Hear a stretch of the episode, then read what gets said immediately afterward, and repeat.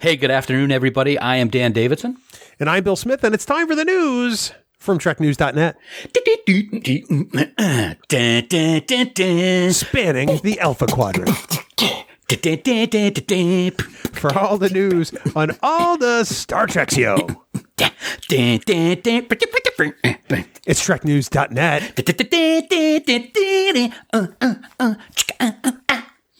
Online at TrekNews.net. I wish people could actually see you dancing in your chair as you do that. Um, perhaps we'll have to do the video of that one of these days and put it out to, to patrons. Doubtful. Um, but anyway, welcome uh, to the news for from TrekNews.net, the oldest brand new Star Trek news podcast from Trek Geeks for the week of November 5th, 2020. Dan, first up this week, Julie Nimoy recently announced a special tribute to her father, the late great Leonard Nimoy, may be on the way. And if it happens, it's close enough for us to go and visit it. Yeah, it sure is. This is so cool, man, and so deserved. Of course, we all still remember the pain of February 27th, 2015, when Leonard passed away due to complications of uh, COPD. Well, last week, his daughter, Julie, announced on Twitter that, quote, a special tribute, a 25 foot stainless steel LLAP memorial, has been proposed in Boston. It will honor Leonard Nimoy and will be a symbol for peace and tolerance worldwide. Dad would be so happy that this positive message could resonate with people for years to come. End quote.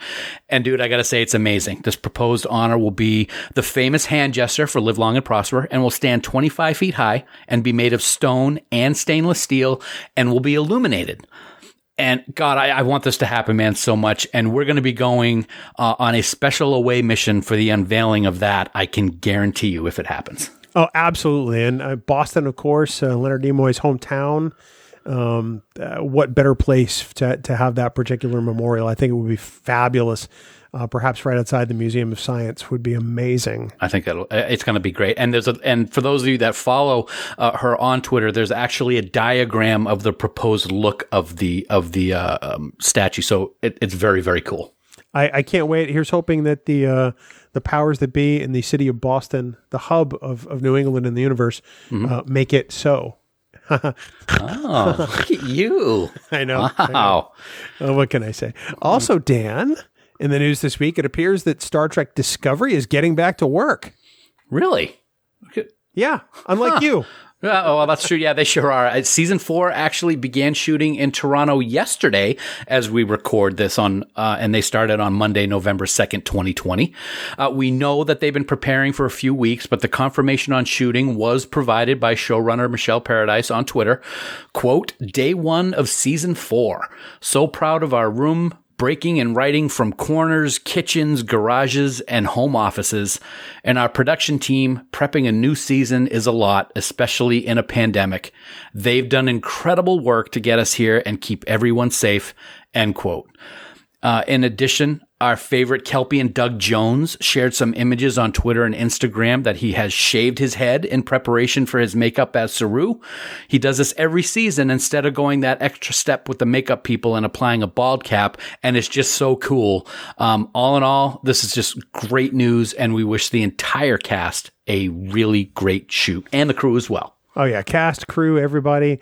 Um, I, am I'm excited that they're back before cameras. Of course, this means we're probably not going to see Discovery until late 2021 at the earliest um, which means we could have quite the dry spell for Star Trek. But it's mm. nice knowing that they're back there.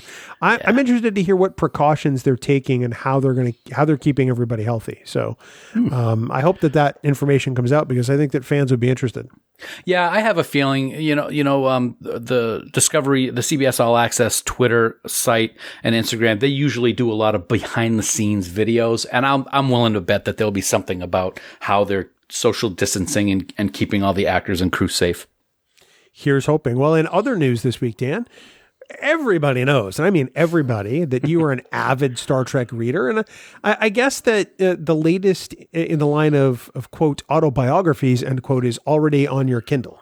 Yeah, uh, it actually is, uh, my friend. It's on my Kindle right now, uh, along with the two other autobiographies that have been released over the past few years. They're all great. This newest one is entitled The Autobiography of Kathryn Janeway, and it's the third of these so-called autobiographies to be released, following the first of James T. Kirk, and then uh, the follow-up of Jean-Luc Picard.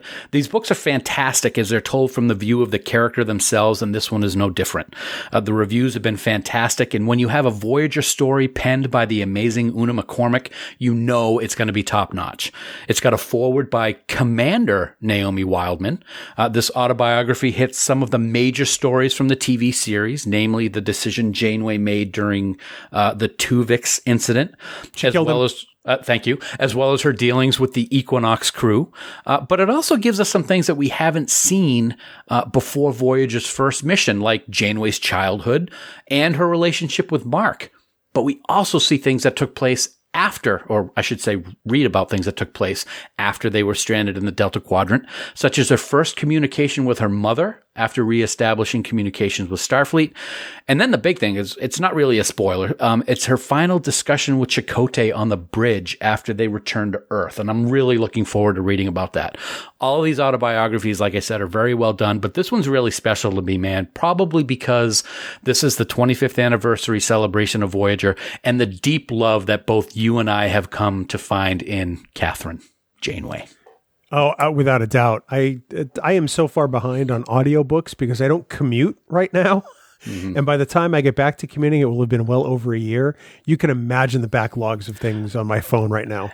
And here's something uh, a special wish that author Una McCormack says is she would really be honored if maybe Kate did the narration for this book. Oh, that would be that awesome. would be amazing. So How do hopefully that happen. I don't know, but um, uh, may, uh, maybe we got a couple people we can check in with and see if that can happen.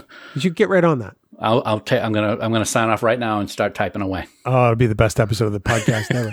and uh, finally, Dan, this week, you know, if you like Star Trek comics and you like Star Trek DVDs and Blu-rays, then this special off offer might be right up your alley.